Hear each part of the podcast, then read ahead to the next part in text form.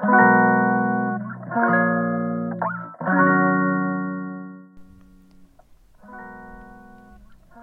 んばんは、まさこのゆるめしのまさこです。えー、4月の30日、えー、夜7時の収録となってます。はい、えーと今日はね日曜日です、えー、ゴールデンウィークの前半っていうのかな、普通普通の日曜日でしたけども、えー、ちょっとね天気も良くなかったですよね。で私はですね昨日、えー、こちらのラジオでも言ったんですけど、えー、高尾山にね登ってきました。で、え携帯のね歩数計を見たらですね、え昨日高尾山行って結構行きとか帰りも歩いてしまいまして2万4,000歩ぐらい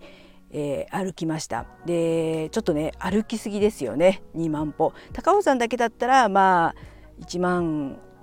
8,000歩とかぐらいだったんですけどその前後も歩いあの調子に乗って歩いてしまったので、えー、今はですね、えー、絶賛筋肉痛です。まあ、筋肉痛っていうか、えー、膝とか痛くなるかなと思ったんですけど膝は痛くないです。でなんていうかなこの股関節じゃなくてこの付け根？ひあの股関節っていうのかな？この足の付け根の部分がちょっと筋肉痛で、えー、ちょっと変な歩き方をしそうなぐらい痛いです、えー、でもですね翌日にこんな痛みが出るなんて若くないですか？私分かりませんけど。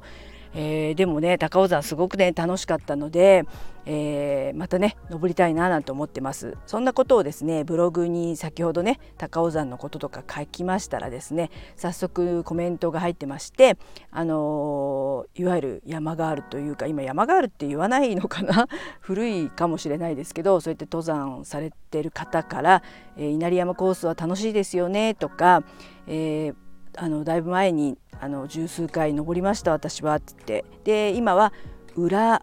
高尾山とかっていうのをもう今はそこをしょっちゅうね登ってますみたいなことをおっしゃって、えー、まだまだねあの比較的近いんですけども、えー、今まではですねまあ言い訳ですね子育てしてたり仕事をしてたので高尾山に行くっていうのは本当にねなんだろうな昔で言えばねちょっと遠足とかなんかちょっとしたイベントで行ったぐらいで、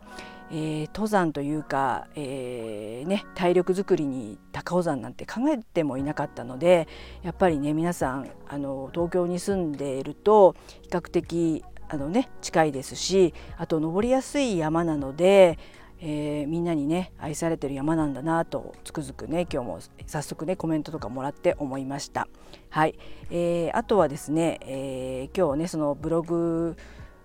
ブログっていうかねあのブログの方にも書いたかな？あ書いたのも一つあるんですけど、え、金曜日ですね YouTube に、えー、痩せ菌が増える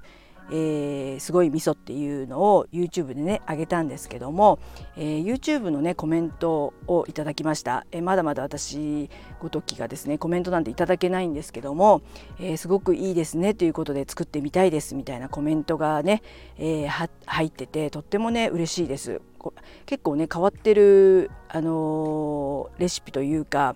あでもねオレンジページの、えー、特集も組まれて、えーと有名な料理家の藤井恵先生のレシピなので知ってる方は知ってるんですけどそれをあの真似したんですけどとってもいいですね。体に良さそうということで作りたいですみたいなコメントがありました。ももちろんその方はね知らない方なので本当はありがたいなと思いました。であとはですねリアルな友達からもね LINE という形で来て「えこれ作りたい」とかって言ってあの息子さんに飲ます飲ませたいなんていう話を、えー、されてます、ね、息子さん20代なんですけど、えー、ちょっとダイエットとかしたいということでこれを作ってあの飲ませてあげたいななんていうお母さんの優しいね、えー、メッセージが来てあの本当ね、え私もこれねすごく気に入っててっていうか本当ポタージュみたいで美味しいっていうのと本当にね入ってるものがすごく素晴らしいっていうかね味噌はどちらかというと少ない比率で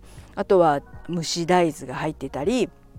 えー、蒸した玉ねぎがたっぷり入ってたりあとは米麹米麹も入っててあと鰹節とかが入っててそのね友達が米麹が売り切れなんですよとかっつってえ、それは雅子のゆるめしがちょっと人気になっちゃったからとか私は冗談でね思っ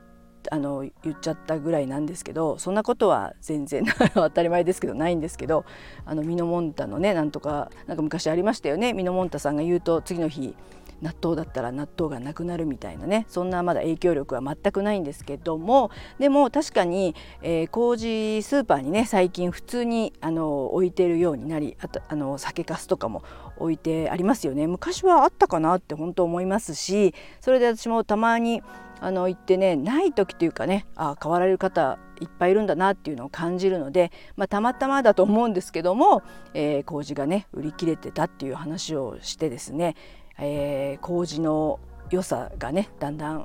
分かってくるというかね私も本当詳しくはないんですけど麹、えーと、そうスタンド FM のね、えー、あのお知り合いのサリー's English のサリー先生からもコメントが来て、えー、ね、雅子さんが麹麹って言ってて全然わからないんですけど初めて塩麹買いましたって言ってもう素晴らしいと思って私もね本当数年前っていうかね流行ってた頃になかなかねそれでも塩麹とか使ってなかった時もあったのでなんかねちょっと分からなかった時があったんで今も、えー、詳しいことはね麹って本当に奥が深くてあのー、ね米とかから違うと思いますしあのー、ね美味しい米麹とか本当に有機の米麹とかそういうこだわってるお店に行くといろんなねえー、麹があって生の麹もありとか言ってあって麹のことをね全然まだまだ勉強してないんですけどでもね麹を使うとなんかね味がすごくあの決まるというかすごくね優しい味ででそのサリー先生も言ってましたけどすごい肉がね柔らくな柔らかくなったりすごく麹パワーがあのあってねえー、美味しくなるっていうことで私は十分だと思ってて、まあ、もちろんね詳しく勉強する時もあるんですけど、まあ、なんとなく私は本当ゆるくなのでゆるめしっていうつけたんですけどあのガチガチに勉強をするのが私は苦手なんでなんとなくねまあ流行ってる。でそして美味しくてまあ、肉が柔らかくなってで体にね良さそうな、まあ、ちょっと添加物とかないような感じのものがねすごくあの好きなのでそれをこれからもね、えー、見つけて発信していきたいななんて思ってます。で先ほどのね、えー、リアルのお友達も、えー20代のね息子さんに食べさせたいっていう話でしたしあとですね最近は、えー、娘のね友達がちょっとねあの元気がないというか体調もう本当にねお仕事いっぱい頑張ってる方みたいでたまたま娘がご飯を作りにね遊びに泊まりに行ったことがあってその時その時に、えー、たまたまうちにあった酢大豆と,、えーと納豆麹あとはそうターメリックラテの材料をね持ってってあげてあの疲れてるね友達に作ってあげたんですね。そうしましたらその、まあ、お友達私も知ってる方なんですけど「えー、雅子さんすごい尊敬します」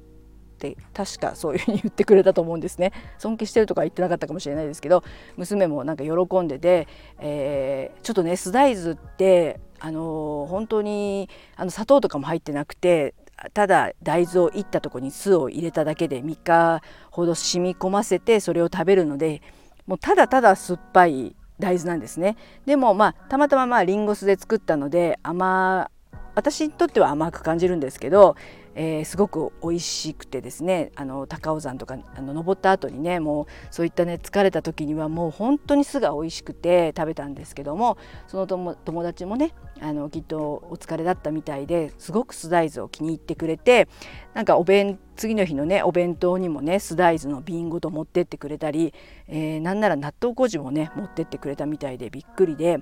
あのその子もね20代なので、まあ、私はですね YouTube の方はえー、50代からのご飯ということであの自分と同じ世代の方とかそれ以上の方とかに向けて、えー、健康のねレシピをあの自分がね食べ食べたいっていうことで研究した研究とかね検索したやつを教えてるだけの YouTube なんですけど